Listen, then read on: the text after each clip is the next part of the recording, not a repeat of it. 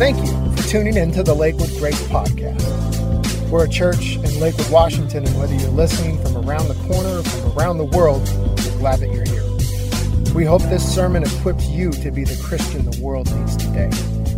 If you'd like to learn more about us, head on over to lakewoodgrace.com. And now for this week's sermon.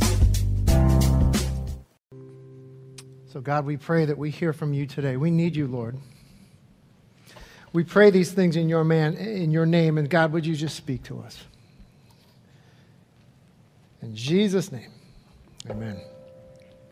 Welcome, friends. We're glad that you're here today.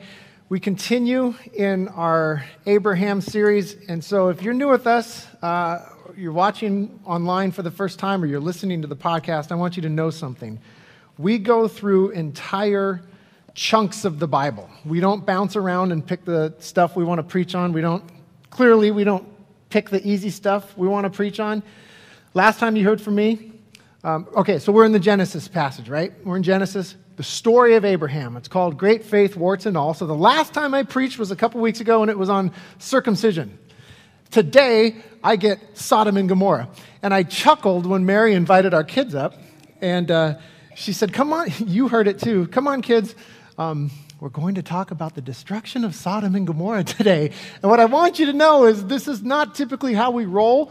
Uh, the children's ministry has a different emphasis on what we're talking about today, and they will be given a take home paper, right? And there's questions on the bottom. And so, parents, we encourage you to take this, read through these with your kids on the way home or sometime during the week. What we want to get you guys engaged with the text that way. So, I preached on circumcision, Sodom and Gomorrah today. So you got to do me a favor. The next time I come up, you can't leave. It does get better. So let me read our text today. We start now. We are in Genesis chapter 19, and I'm going to be reading 1 through 29. So hear now the word of the Lord to you and to me. The two angels arrived at Sodom in the evening, and Lot was sitting in the gateway of the city. When he saw them, he got up to meet them and bowed down with his face to the ground. My lords, he said, please turn aside your ser- to your servant's house. You can wash your feet and spend the night and then go on your way early in the morning. No, they answered. We will spend the night in the square. But he insisted so strongly that they did go with him and entered his house. He prepared a meal for them, baking bread without yeast, and they ate. Before they had gone to bed, all the men from every part of the city of Sodom, both young and old, surrounded the house. They called to Lot Where are the men who came to you, to you tonight? Bring them out to us so that we can have sex with them. Lot went outside to meet them and shut the door behind him and said, No, my friends, don't do this wicked thing. Look, I have two daughters who've never slept with a man. Let me bring them out to you, and you can do what you want with them. But don't do anything to these men, for they have come under the protection of my roof. Get out of our way, they replied. This fellow came here as a foreigner, and now he wants to play the judge. We'll treat you worse than them. They kept bringing pressure on Lot and moved forward to break down the door. But the men inside reached out and pulled Lot into the house and shut the door. Then they struck the men who were at the door of the house, young and old, with blindness, so that they could not find the door. The two men said to Lot, do you have anyone else in here? Sons in law, sons or daughters, or anyone else in the city who belongs to you? Get them out of here because we're going to destroy this place. The outcry to the Lord against its people is so great that he has sent us to destroy it. So Lot went out and spoke to his sons in law, who were pledged to marry his daughters. And he said, Hurry, get out of this place because the Lord is about to destroy the city. But his sons in law thought he was joking. With the coming dawn, the angels urged Lot, saying, Hurry, take your wife and your two daughters who are here, or you will be swept away when the city is punished. When he hesitated, the men grasped his hand and the hands of his wife and of his two daughters and led them safely out of the city, for the Lord was merciful to them. As soon as they had brought them out, one of them said, Flee for your lives. Don't look back and don't stop anywhere in the plain. Flee to the mountains, or you will be swept away. But Lot said to them, No, my lords, please. Your servant has found favor in your eyes, and you have shown great kindness to me in the sparing of my life. But I can't flee to the mountains. This disaster will overtake me, and I'll die. Look, here is a town near enough to run to. It is small. Let me flee to it. It's very small, isn't it? Then my life will be spared. He said to him, Very well, I will grant this request too. I will not overthrow the town you speak of, but flee there quickly because I can't do anything until you reach it. That is why this town was called Zoar. By the time Lot reached Zoar, the sun had risen over the land. Then the Lord rained down burning sulfur on Sodom and Gomorrah from the Lord out of the heavens. Thus he overthrew those cities and the entire plain, destroying all those living in the cities and also the vegetation in the land. But Lot's wife looked back, and she became a pillar of salt. Early the next morning, Abraham got up, returned to the place where he had stood before the Lord. He looked down toward Sodom and Gomorrah, toward all the land of the plain, and he saw dense smoke rising from the land like smoke from a furnace. So when God destroyed the cities of the plain, he remembered Abraham, and he brought Lot out of the catastrophe that overthrew the cities where Lot had lived. This is the word of the Lord. Thanks be to God. Golly. So today we look at Lot. And, and the whole time that we are following the story of Abraham, Lot is somewhat of a periphery character who gets his own chapter in this story. And yikes, what a chapter, right? Our sermon series is called Great Faith, Warts and All. And today we're going to see great faith, but we see that demonstrated through Abraham, and we see all the warts of Lot. Now, let's recap. Okay, so the first time that we see Lot is in chapter 12. This is at the calling of Abraham, and all the author wrote was, and Lot went with him. That's all we know. The second time we encounter Lot, there's conflict with Abraham after they both have been expelled from Egypt. They both have too many possessions. They can't live in the land together. So Lot goes toward the plain where Sodom and Gomorrah is, and Abraham went toward Canaan, right? They split up. Now, here's the thing Lot lived among the cities of the plain and pitched his tents near Sodom. That's where Lot ended up. The third time, we didn't really cover this. It's chapter 14. This is when Abraham rescues Lot. The fourth time we encounter him, he's the object of Abraham's plea to God in, in Genesis chapter 18, which leads us to today. Lot in Sodom. Two, two angels arrived in Sodom in the evening and Lot, you see in the text, it said, was sitting in the gateway of the city. This is a place of prominence. This would be like sitting on the city council of Sodom. Notice Lot's regression. Once he separated from Abraham, his, traje- his trajectory, it took a fall. You see, he was living among the cities. He pitched his tent near Sodom, and now he's a local of Sodom. And it's clear from the text that Lot knew the vibe of Sodom. He knew his people. He knew the wickedness his visitors would have to contend with if they were left alone in the town square, and yet he remained among those people. They were his people. He was one of them. So let's look at Lot now. Lot seems to be so connected to his surroundings that when the angels warn him and his family to flee because the Lord is going to destroy it, he hesitated. Did you see that in the text? Now, side sermon this is the danger of being okay with everything that isn't okay, is that everything that isn't okay starts to seem normal. And then we get a lesson on how not to be a father of daughters. Did you see that? Hey, guys, you want to have your way with these visitors? Well, I have two virgin daughters who've never been with a man. Would you like them instead? Dad of the year, right? And then, then check this out. We're not covering this part of the story. But you can read the rest of the chapter, the rest of chapter 19. Um, but it's one of the lowest points of human depravity in Scripture. You got, you got to understand this thing. Um, Lot's depravity goes far deeper than we read this morning. It continues about the story of Lot and his two daughters. Again, a second lesson from this guy on how not to be a father, and it's yucky. And if you're not familiar with it, it it's this his daughters, now that Sodom and Gomorrah have been destroyed, they don't have sons in laws anymore. So their plan then is to get dad drunk, have sex with him, and bear a lineage that way in a cave. So Lot this sodomite who's now outside of Sodom still has a lot of Sodom in him. You can take the man out of Sodom, but you can't take Sodom out of the man. And that's what we encounter with Lot. And so at this point, I find it very hard to find any redeeming qualities to Lot. And I've been looking, I've been trying. There's got to be something to admire about Lot, right? Is he a man of great faith? Not really. There's nothing in the text that would, that would lead us to that conclusion. He's, he's far more warty than he is faithful. Is he a man of character? And I think, as far as Genesis is concerned, it doesn't appear so. And what legacy? Okay, what legacy did he live? He actually made the good book, right? His story ends with him having sex with two daughters and impregnating them both in a cave. What kind of legacy is that? And even as I was, you know, preparing for this sermon this week, I'm like, I'm done with Lot. This is gross. I just feel yucky thinking about it and talking about it. Ugh. I'm done with Lot. But here's the thing about this guy. And this blows my mind, and it makes no sense to me at all. But if you turn to 2 Peter chapter 2, Lot is described by Peter as a righteous man.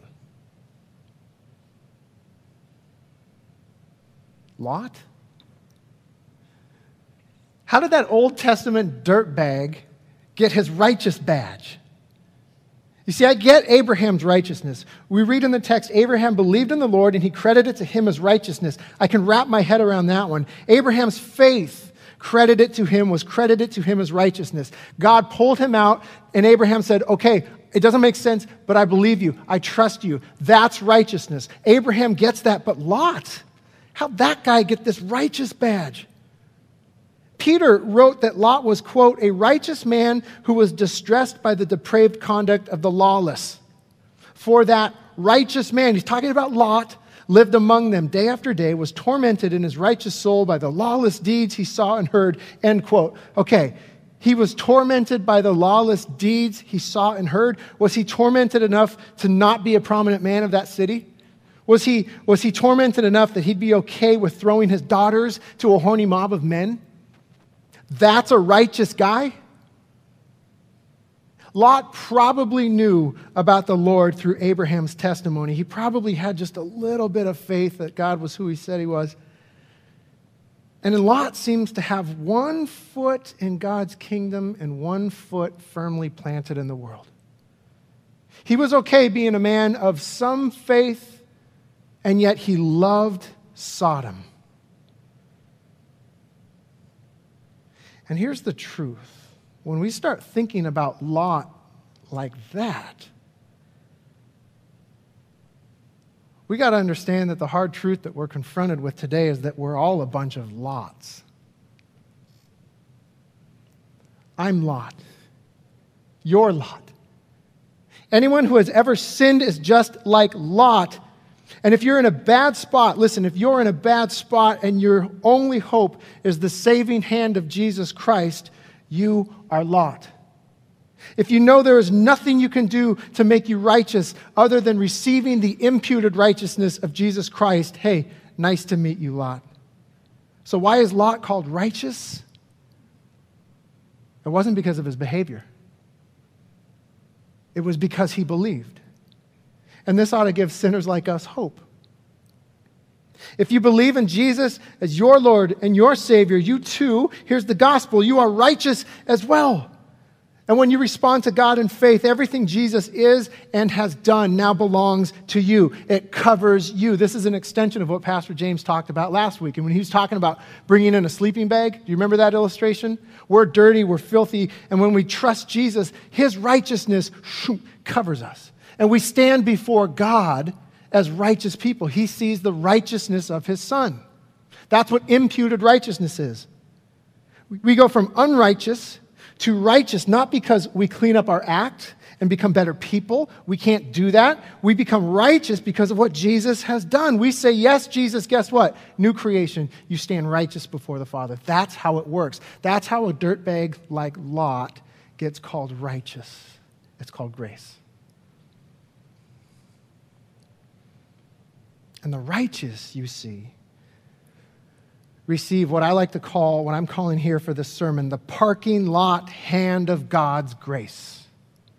I'm going to explain this, okay? Parents, grandparents, older siblings, babysitters, anybody who's been charged with keeping a child alive, you know that if your kid or whatever kid you're supposed to keep alive is running through a parking lot, you're going to have to get heavy handed at some point, right? This is the parking lot hand. They start running, you yell to stop, and a car pulls out, and somehow you have lifted them off the ground. You're holding them tightly, and you're kind of mad about it because they don't get the severity of what's going on, but you've just used your parking lot hand. You did it to save their life. And it's not gentle. And I've used that hand before when my kids were younger, and the look of shock they gave me after they were snatched was awesome. And sometimes you've got to get rough to save a life. And we see this parking lot hand of God's grace. We see this rough grace two times in two gospel previews in Genesis 19. Did you see? The, when I was reading that text, did you, did you hear the gospel a couple times? It's in there. Often, when we talk about the destruction of Sodom and Gomorrah, we're talking about God's wrath, but coupled with God's wrath is the gospel where God reaches out and saves sinners. This isn't just a text about destruction, this is a text about God reaching out and pulling out people who have no hope. Two times. You see, Lot is trying to, the first time we see the gospel here is Lot is trying to talk the mob down, and he's completely overwhelmed and powerless against them. Remember, they're mobbing his house, and the, the angels strike him blind, and, and Lot's like, I got this, let me go disperse the crowds. And he goes out there and he tries to reason with these people. He's completely overwhelmed. He's completely powerless against them until verse 10, we read, The men inside the house reached out and pulled Lot back into the house and shut the door. That is the hand of grace. That's what God does to the powerless, the helpless. Lot's words couldn't suffice until the Lord opened the door and pulled Lot back inside. Until the Lord opens the door and pulls us back inside. That's gospel. The second one is when Lot hesitated to leave the place where God was going to destroy. It kills me that Lot hesitated, but Lord, I love it here. Sodom's so great. Verse 16 the men grasped. That's the Hebrew. And it is a very violent action in the Hebrew. It is not gentle at all. The men grasped. They're full on parking lot handling Lot at this point. The men grasped his hand and the hands of his wife and of his two daughters and led them safely out of the city. Why? For the Lord was merciful to them. That is the parking lot hand of God's saving grace. And I love this because this is the story of a God who so loves his people that he's willing to use his parking lot hand of grace on sinners like Lot, on sinners like us, on a sinner like me. Even when we don't get it, and we take it lightly and we hesitate like Lot, God throws out his hand and he snatches us, he grabs us, so we don't have to face his wrath. You see, God's grace is violent because God's wrath is violent. And I want you to know something Sodom and Gomorrah is like a movie trailer. Sodom and Gomorrah is the trailer that comes before the main feature. And the main feature is when Christ returns as king and judge. So I want to offer us a warning and I want to offer us a word of hope. Here's the warning. And this is sometimes hard for us to process. Here's the warning here. And we see it in Sodom and Gomorrah and we read about it in Revelation. Here's the warning God's mercy has a limit. It doesn't just extend forever, God's mercy has a limit. Jesus will return as king and judge. So that's the warning. Here's the word of hope. We are in a time of grace. This is an age of mercy. We live in an age of grace, an age of mercy. Again, back to 2 Peter, and listen to what Peter wrote. But by the same word, the heavens on earth, the heavens and earth that now exist are stored up for fire, being kept until the day of judgment and destruction of the ungodly. This is Second Peter. And the, the correlation with Genesis 19 with Sodom and Gomorrah, they're striking here. Peter continues, But do not overlook this one fact, beloved, that with the Lord one day is as a thousand years, and a thousand years is one day. The Lord is not slow to fulfill his promise, as some count slowness, but is patient toward you, not wishing that any should perish, but that all should reach repentance. That's why this is an age of mercy. That's what we're living in now. But the day of the Lord will come like a thief.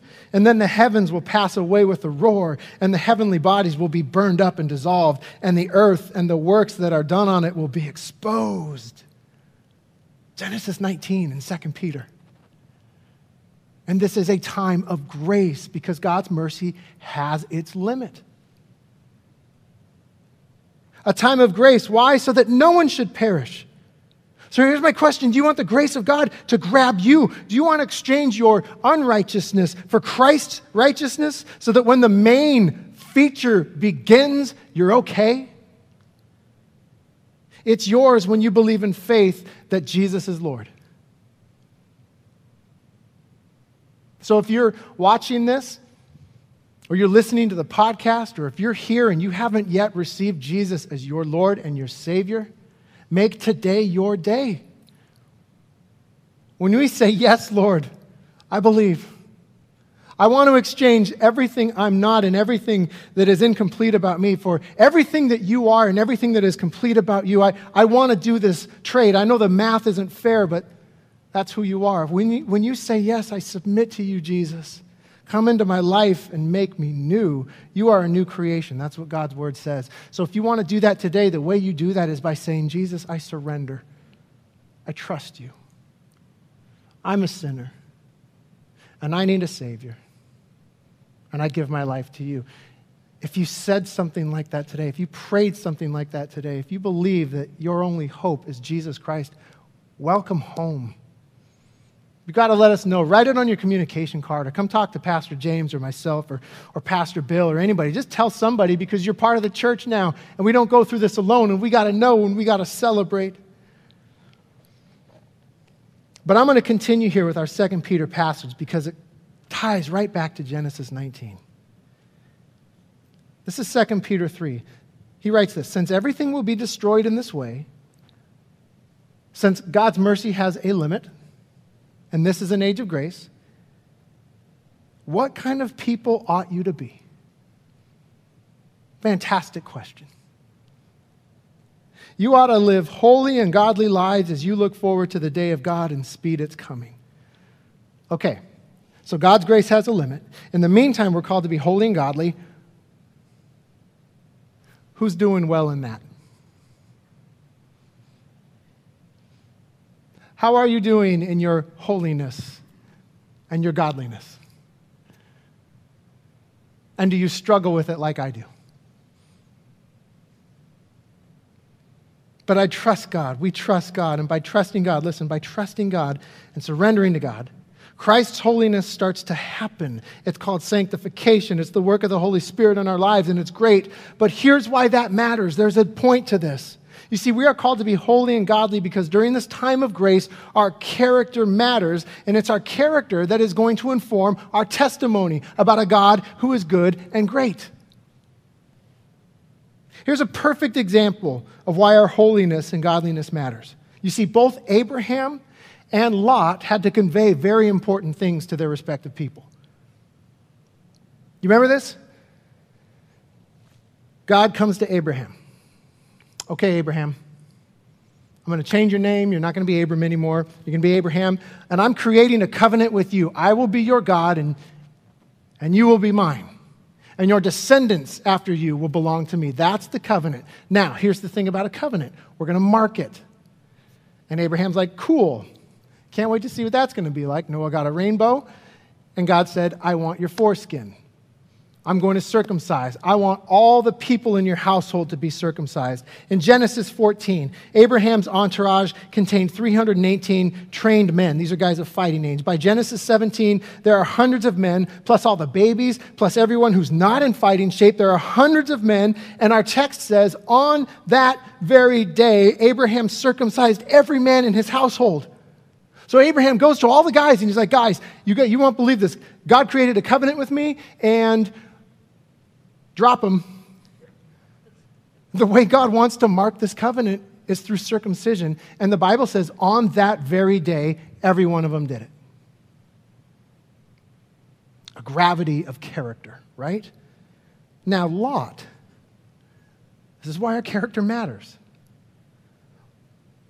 Lot has two people, two son in laws that he has to convey a message to. Two people, Abraham, hundreds of men. Guys, here's what Lot said Guys, to his two son in laws, you guys, you got to get out of here. God's going to destroy this place. But his sons in law thought he was joking. This is why our character matters. Abraham, guys, all of you, foreskins, let's go. On that very day, Lot to two men, guys, you have to get out of here. And they say, Right. What a joke. Listen, when our character is out of step with our beliefs, we're a joke. So, what kind of people ought we to be during this time of grace? The kind of people who walk their talk. You see, Abraham lived outside of Sodom. He didn't look like they looked, he didn't act like they acted. He believed in the Lord, and as such, he was holy. That's what this is what holy means. It means to be set apart. You're different. And because he was holy and set apart for something greater, he lived a godly life. He didn't live a perfect life.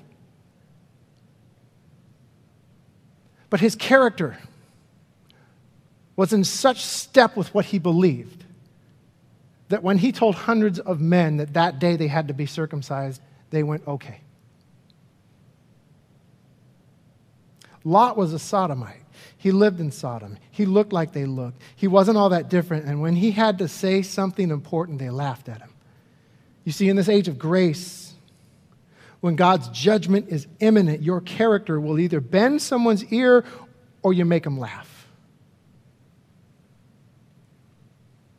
Our walk has got to be in lockstep with our talk.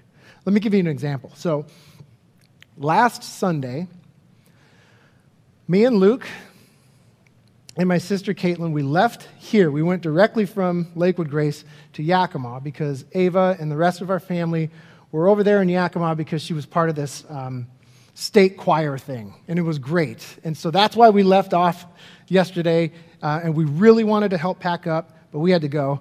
And so we're all there in Yakima, and we're walking to the venue, and we walk by this church. And we're in a pretty rough part of town, but we walk past this church, and it was an old church, stone, and, and there were steps leading up to it. And, and this, there was this one guy who was sitting on the steps of this church. And as we walked by, he's like, Hey, how y'all doing tonight? And we're like, Yeah, good, good. And he goes, Hey, I want to tell you something. God loves you. God's grace is so, so good. And I was like, oh, my man. Like, thank you for saying that. But yeah, you're preaching to the choir. God is good. And we're like, yeah, yeah. And he goes, I love God's grace. And then he takes out a joint and he just goes, I love God's grace. And I was like, can we do that? Like, is that a, is that a pastoral call in the Presbyterian church? Can, is that going to fly with session? But here's what happened our yeahs of affirmation, like, yeah, man, yeah, yeah, yeah, turned into, okay. Yeah, right.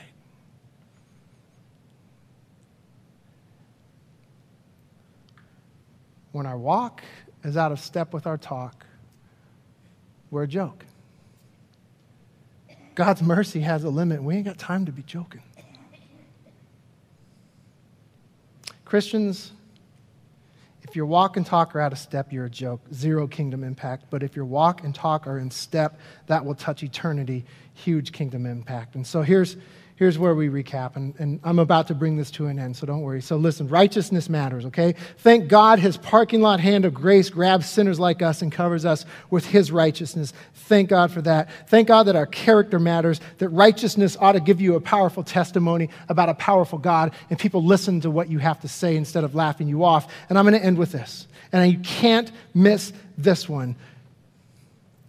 intercessory prayer matters. Check this out. Abraham asked God for the rescue of his nephew Lot, and he pleaded for Sodom. This is all chapter 18. Abraham is, he doesn't specifically say Lot, but when he goes, okay, God, you, you, can't, you can't just wipe away the wicked with the righteous. What if there's 50 people? And God said, fine, 50 people. If you find 50 righteous people, I'll spare the city. What about 40? What about 30, 35, 20? What about 10? 10 righteous people? Because Abraham was doing the math. Okay, we've got, we've got Lot, we've got Lot's wife, two daughters, two son in laws, four other people. There's got to be four other people, four other righteous people. It didn't pan out. And so Abraham is pleading with God. Verse 27 Early the next morning, Abraham got up and returned to the place where he had stood before the Lord. He had stood before the Lord, pleading for his wayward nephew. He looked down toward Sodom and Gomorrah, toward all the land of the plain, and he saw dense smoke rising from the land like smoke from a furnace. And I think a lot of us can relate to this verse. Because I know that there are, I've heard your stories. I know that there are grandparents. I know that there are parents pleading with God for the rescue of your son, of your daughter, your grandson, your granddaughter, your niece, your nephew, a best close friend. You have pleaded and, and you've been praying. I know that there are parents praying for God's grace to snatch a wayward child. And some mornings, you see, some mornings, you get up and all you see in front of you is the smoke and ruin, and you wonder.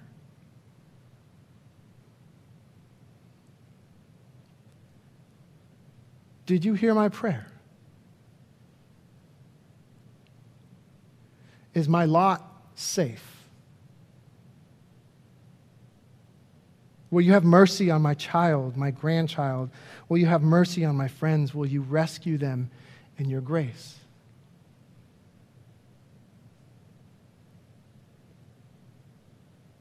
And so I want you to take hope in verse 29. Listen to this. So when God destroyed the cities of the plain, he remembered Abraham and he brought Lot out of the catastrophe that overthrew the cities where Lot had lived. Listen, your righteousness matters, your character matters, your prayers matter. Your prayers are heard. Church, don't ever stop praying. Don't ever give up. Don't ever go quiet.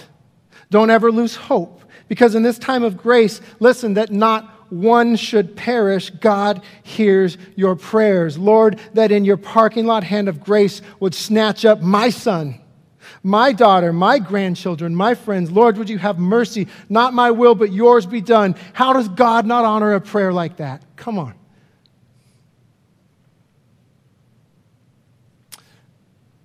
Thank God Christ's righteousness covers lots like us. That's our only hope. Thank God he has snatched sinners with his parking lot hand of grace, sinners like us, and made us, given us a powerful witness. And thank you, Lord, for hearing our prayers. Thank you, Lord, that the next time I preach, it's going to be an easier passage. Join, join with me now in a word of prayer. God, we thank you so much because you are so faithful. You are so good. And God, in this story of destruction, we see your grace all over it. And so, God, help us. We ask that, that, Lord, our actions would mirror what we believe, that our actions would match our faith. And we thank you, Lord, for covering us when we fall short. Thank you, God, that you hear our prayers. You are not done. We do believe, Lord, that because you're coming back, that even though we encounter war, heartache, disease, we know, Lord, that you are not done. You are coming back. And because of that, Jesus, we have hope that better days are ahead. So, God, we love you and we trust you. Thank you for having mercy on lots like us. We pray these things in Jesus' name. And all of God's people said, Amen. Thank you again for listening to the Lakewood Grace Podcast. Please be sure to subscribe and then head on over to lakewoodgrace.com slash connect where you'll find a link to contact us or you can fill out a communication card. Have a wonderful week. God bless.